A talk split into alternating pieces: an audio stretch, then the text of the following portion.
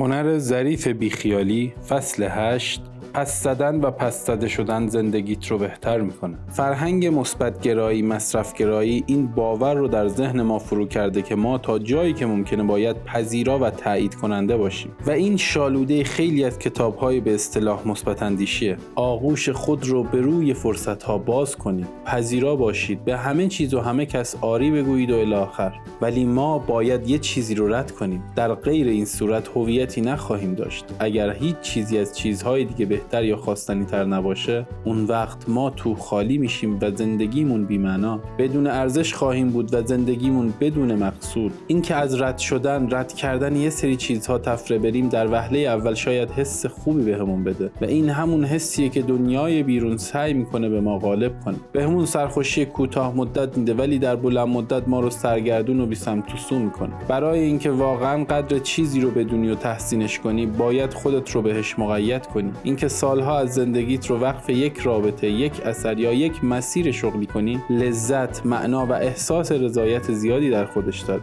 و اگر گزینه های دیگر رو پس نزنی نمی‌تونی در بلند مدت سرمایه گذاری کنی و به نتیجه درست درمونی برسی. انتخاب یک ارزش برای خودت و زندگیت نیازمند اینه که دست رد به ارزش های جایگزین بزنی. اگر من انتخاب کنم که ازدواج و تشکیل خانواده رو به مهمترین بخش زندگیم تبدیل کنم این یعنی احتمال کردم که به روابط خارج از عرف بها ندم. اگر انتخاب کردم که خودم را بر اساس تواناییم در برقراری دوستای شفاف و صادقانه قضاوت کنم یعنی دیگه نمی‌خوام پشت سر رفیقام بد بگم و به غیبت کردن نمیگم. اینها تصمیم های سالمی هستند و هر بار باید به خاطر اونها به گزینه ها و فرصت های دیگه نبگی نکته اینه که اگه می‌خوایم یه چیز خاص رو به عنوان ارزش انتخاب کنیم باید براش تره خورد کنیم و برای اینکه یک چیزی رو ارزش خودمون قلم داد کنیم باید چیزهایی که اون چیز نیستن رو رد کنیم. برای اینکه X رو ارزش خودمون بدونیم باید غیر X ها رو رد کنیم.